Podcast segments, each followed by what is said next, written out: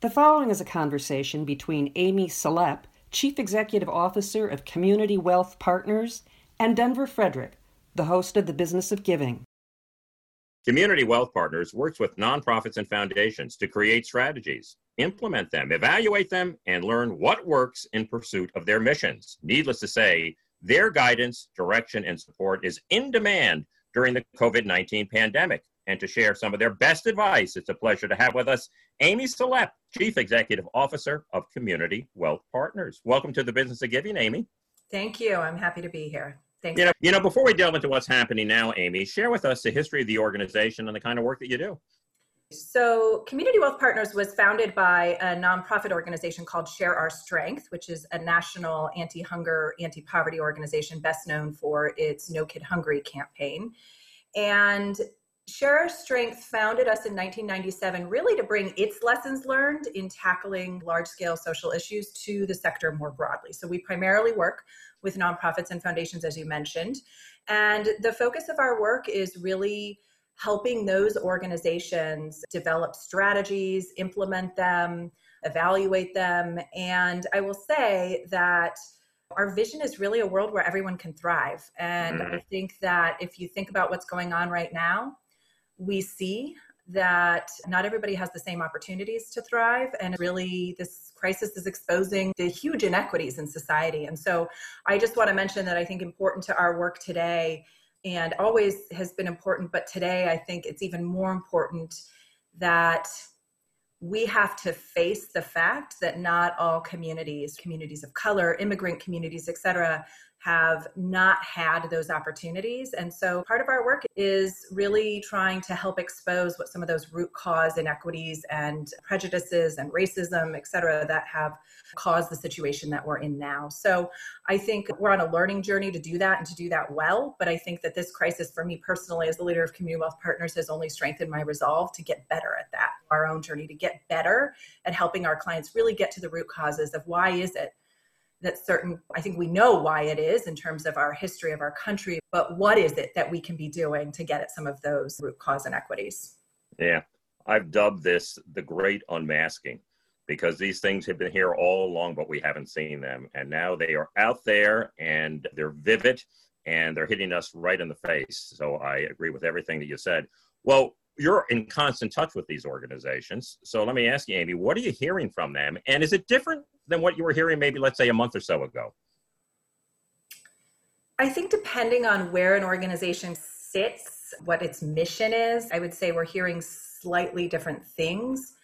But I think overall, I think that we are hearing a real desire by leaders to figure out how to best support their people through this. And I think mm. that's really critical. Your most important asset is the people who are helping you deliver your mission every day. I was actually talking to Maurice Jones, who's the CEO of LISC the other day, and he said, You know, I feel like we've had to up our game as leaders in terms of matters of the heart. I thought that was like mm-hmm. the most beautiful way to say that, and that we're having to really think through how we support people emotionally and I think good leadership does that anyway. But as he said, we're having to up our game. Yeah. And so I think I'm hearing a lot of leaders talk about that. I'm obviously hearing a lot of leaders talk about being kind of overwhelmed and anxious and really trying to figure out how they plan when there's such uncertainty. Hmm. Talk a little bit about that at some point, but obviously scenario planning becomes really, really critical to that in terms of how you think about planning.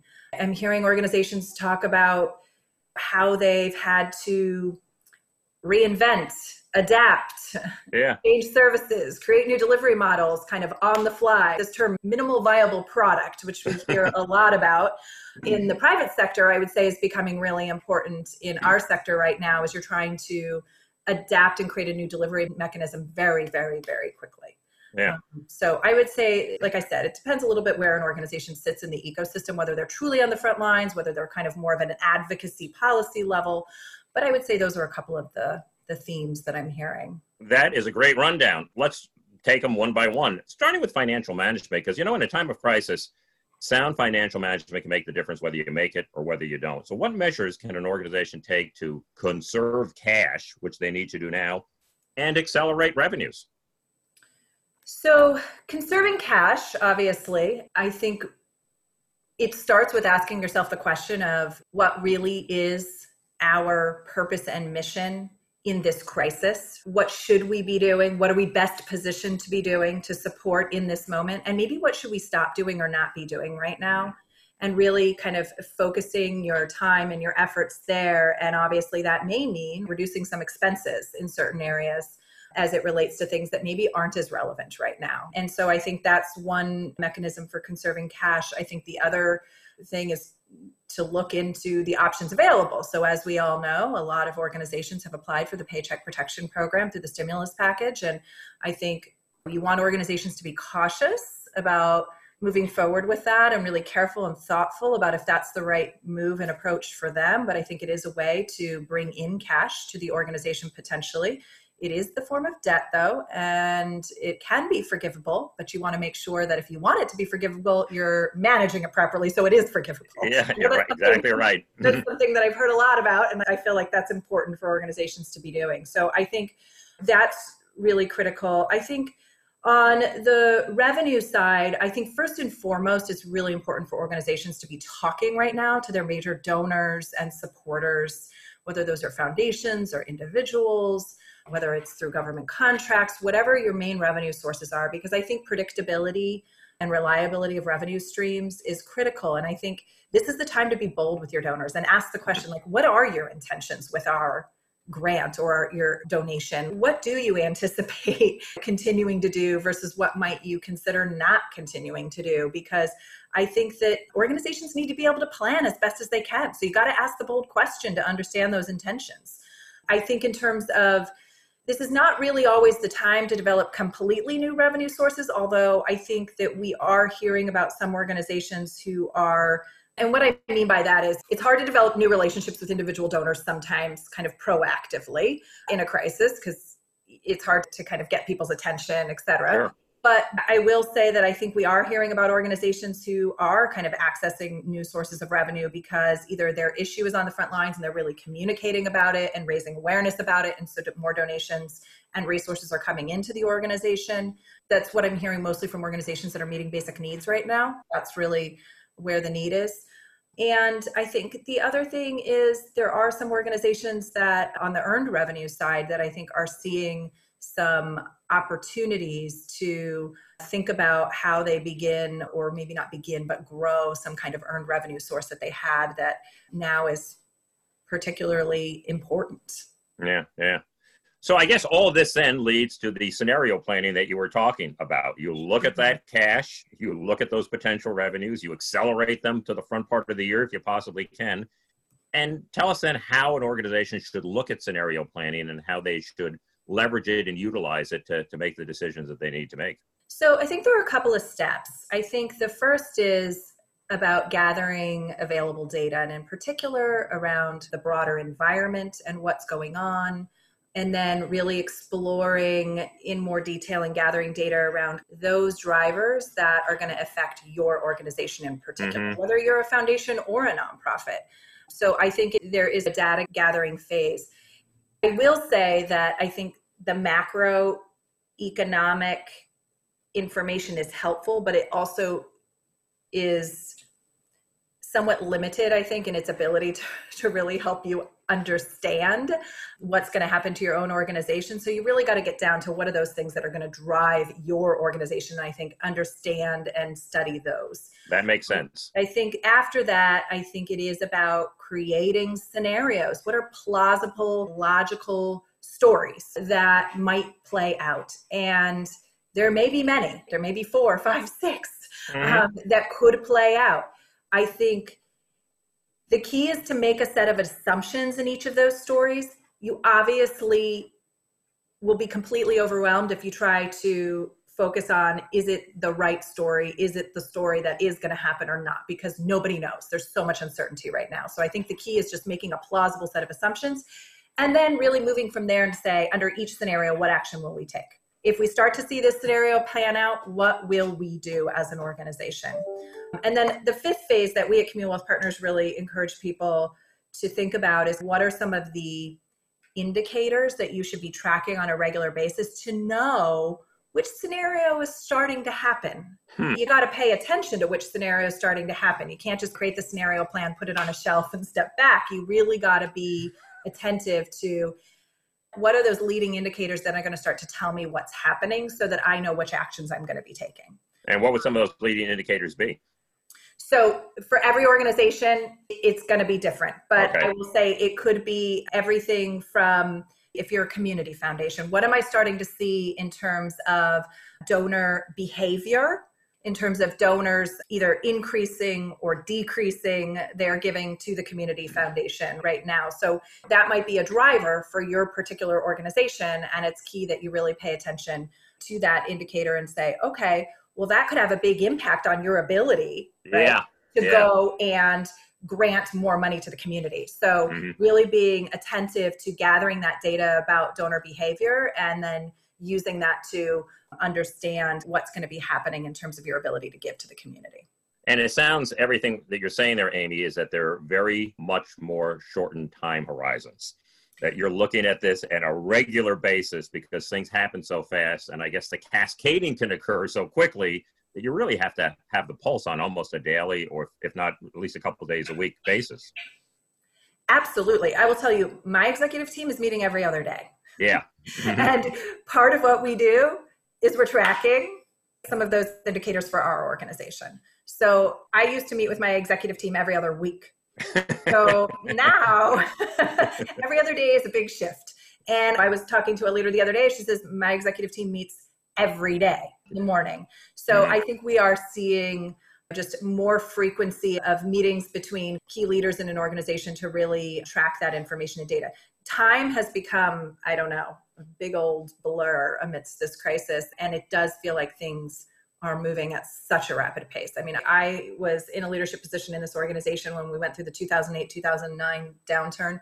And that felt like it just kind of played out slowly over time. this thing, I mean, it is rapidly, rapidly changing, and you've got to be looking at things very frequently.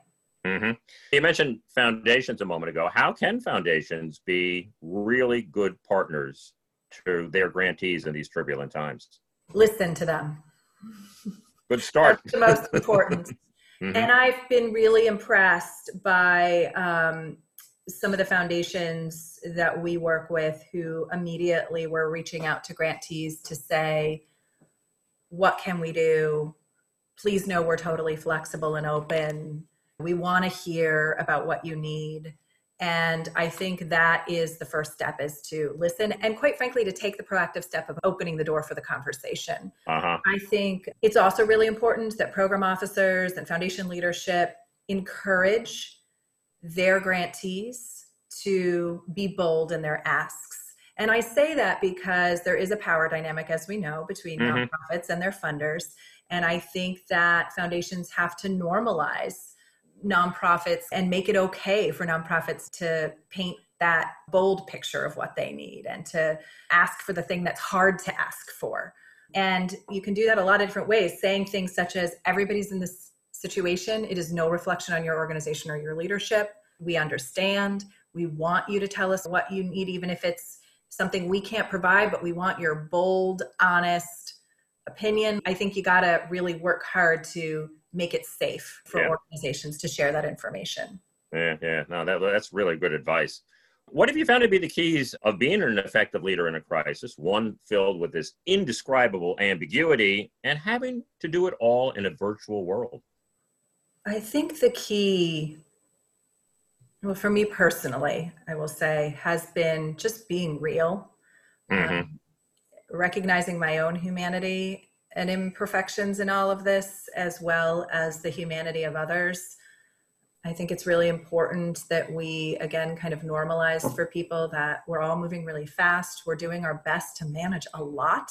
And it's not just work, it's personal. Your family's at home, working in not ideal always situations at home, and to make it okay for people to make mistakes and and to be human and to feel real emotions. I mean, I think all of that is the starting point. I think that's authentic leadership. And I feel like I've probably been more successful at it in some moments than others. I've tried to really share with people some of my own challenges in working from home, for example, and to be honest about that so that they too know it's okay to do that too. Yeah, yeah. Um, so I, I think that's part of it. I think in terms of the virtual world piece, having intentionality around connections with staff becomes really important. In an office, it's very easy to just kind of walk by somebody's desk and say, Hi, how are you doing? as you're kind of walking to a conference room for a meeting. And that doesn't happen in the virtual world. And so we have done quite a few things where members of our leadership team have taken on kind of creating virtual lunches and snack breaks during the day on Zoom so that people cool. can come together, be together.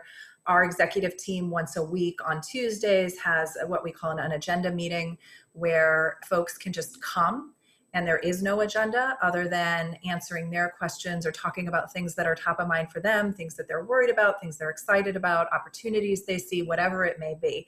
And it's just creating space for folks to do that. I also am very aware of the fact that in the normal course of doing my work every week that I interact more with some people and less with others. And so mm. it's really important to then be intentional or reaching out to some of the people that maybe you haven't seen all week. Maybe they weren't able to come to a virtual lunch or the unagenda meeting and I haven't seen them. So I pay attention to that. I that's great notebook and I try to reach out to those people where I can to say like, "How are you doing? Just wanted to check in." That's good. So that's super. That yeah, really be inclusive in terms of yeah. making sure that everybody's hearing from you. That's, that's wonderful.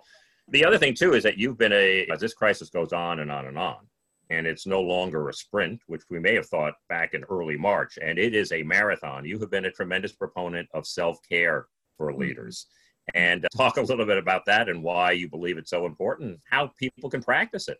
Absolutely. I know that I am not at my best when I am not paying attention to what I'm feeling in meetings. So I guess the self care is really about if you want to do best by your mission and your clients and your staff, that you have to pay attention to what you're needing. I, I, will say early on in this crisis, there was a moment for me in which I, it was a Sunday and I was talking to my mom and my mother on the phone, and she just said, How are you doing? And I broke into tears and I realized that I'd been holding so much inside. Yeah. And that I needed a lot for myself that I wasn't doing. Mm-hmm. And it was a really kind of pivotal moment for me in this, in that I feel like I was pretty good before this COVID 19 and doing the things every week. And I had my routine, my exercise routine, my time with my family, and all that got thrown out the window all of a sudden. And sure I did, didn't it? Yeah. fully aware of it. Mm-hmm. So I think that the self care is about just taking some time to do what centers and grounds you. For some people, that might be meditation, it might be exercise, it might be reading a book, it might be taking a walk. Whatever it is that allows you to be in tune with what am I feeling, what am I needing for myself, and then making sure you create some space for that to happen. For me, a lot of it, quite frankly, is time with my kids. We, we do several walks a day. It is exercise, which just relieves anxiety and stress. I just am better when I do those things. So I feel like everybody's got to take that time to do that getting off Zoom is a good way to start. Absolutely. Absolutely, it is. It is. So, taking all this with your staff and your intentionality and your leadership, do you think that the organizational culture of CWP will evolve as a result of all this? And are there certain behaviors that you're now seeing say, boy, I would really like to take that back to the office and embed it in the way we operate and the way we do things going forward? So maybe there's two things I would highlight. I think the first is related to the equity conversation we were just having. About five years ago, we began our own learning journey around how to better bring an equity focus and lens into the work that we're doing. Mm-hmm. And as. I said, I think that we've been growing and learning. We have a lot more to learn, but this crisis has really, really exposed and shed light on those equities. And I feel that this will only strengthen our resolve as an organization to address those. And I've even had a couple of team members come to our unagenda meetings and share very specific ideas about how we can do that and how we can continue to grow and learn in this space going forward. So I, I see it in our team and in our staff. So I think we were already on that path but I think that this crisis, too bad that it takes a crisis sometimes, but I, I think this crisis will accelerate or force us to accelerate. I think the second area is we have a value around kind of creating community in our organization, which is really about a community amongst our staff, but also kind of creating that sense of community with our clients. And strangely and interestingly, even though we're all in different places in virtual, maybe because of the intentionality we've had to have to connect with each other, I feel like my relationships, and I've heard a couple of other staff say this too, some of their relationships have deepened yeah. as a result of this. And I think it's partly because you're suddenly exposed to somebody really as a whole person. Their kids are coming into the Zoom meetings and you're seeing those interactions and you're, you're inside their homes. interactions. And so you're inside their house and you're suddenly having a conversation about it. And so i feel like again we already had a value around kind of this connection and bringing your whole self to work but i feel this has accelerated that and that i want to continue to lean into that. And how can we use this opportunity frankly to continue to lean into that. I think we are our best version of ourselves when we feel like we can truly be ourselves, our whole selves, whether it's the emotions that we bring, um, the challenges, the successes, whatever that may be personally or from a professional standpoint. Yeah, I really think that's a great point. And I think we're going to be more likely to cover for one another going forward because we understand the circumstances of everybody's life which we really did not in the office. And now you see it and you say, hey, they have that. So I think you're going to see a lot more of that kind of sharing. Finally, Amy, what do you think the impact of this pandemic will have on the sector? First, as it pertains to how philanthropic organizations will go about their giving, and then how nonprofits will really have to operate in the future if they're going to be able to thrive. Oh, that's a big question. Number one, I hope that it strengthens the resolve of the sector, whether you're in philanthropy, nonprofits, a corporate program, a philanthropic program, to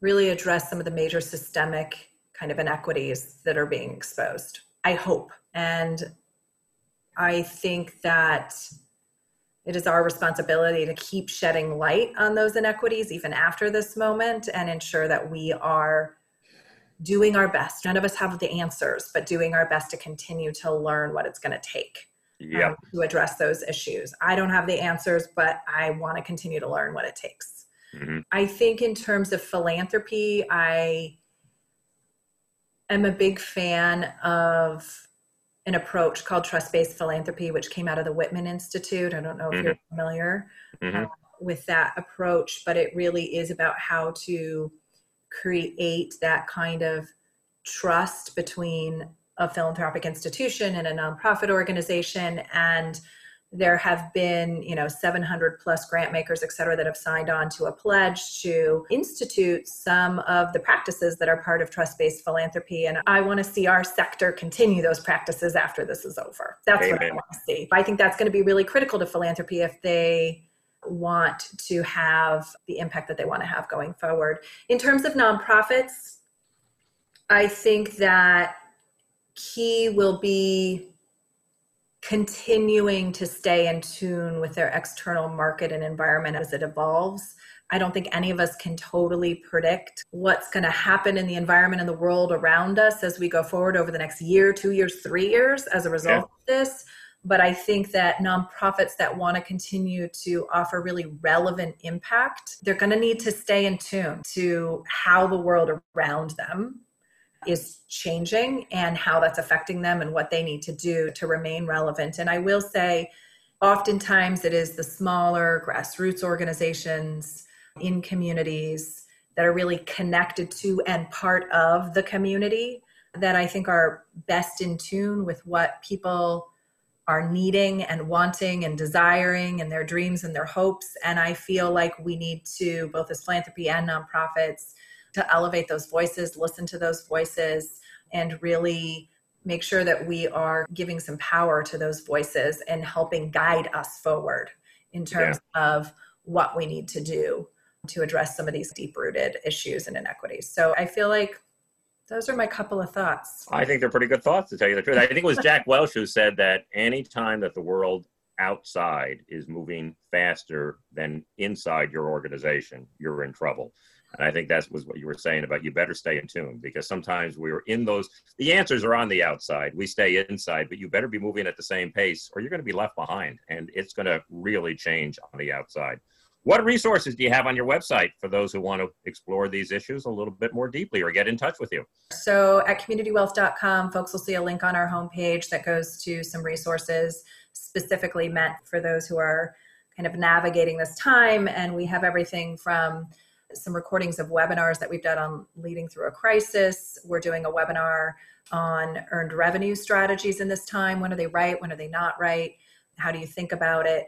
We also have some blogs and articles on how do you think holistically about nonprofit sustainability. What does that really mean? It's a word that's thrown around a lot, but what does it really mean and how do you think about it? And it's not about sustaining an organizational or organizational preservation. It's about how do you sustain the impact that you want to have, which mm. might mean, by the way, merging or spinning something off to another organization. And that's okay. But it's about how do you really think about sustaining the impact that you want to be having.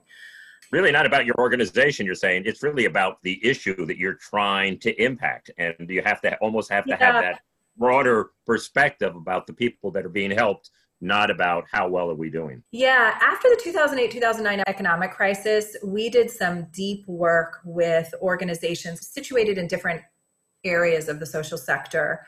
And we studied some of them over a period of a couple years. And I think what we found and saw is that sustainability is about so much more than money and finance. Mm-hmm. yes, money matters. I'm not saying money does not matter, folks, but I am saying that it's about more than that. And at the heart of it, as I said, we like to define it as how you are sustaining the impact of what you do. Mm-hmm. And that requires being really clear, quite frankly, about what you're best positioned to do and where you can offer value. Also, being really clear about what you're not best positioned to do and where you yeah. should not be going. Mm-hmm. Uh, a lot of times, organizations that we found were in crisis mode were trying to do way too much and trying to sustain, if you will, the impact of many different things. It's like, what are you really uniquely positioned to do? And then mm-hmm. making sure that your economic model lines up with that and is naturally supportive of whatever that body of work is that you're best positioned to do. And organizational capacity matters a lot. We do a lot of capacity building here at Community Wealth Partners.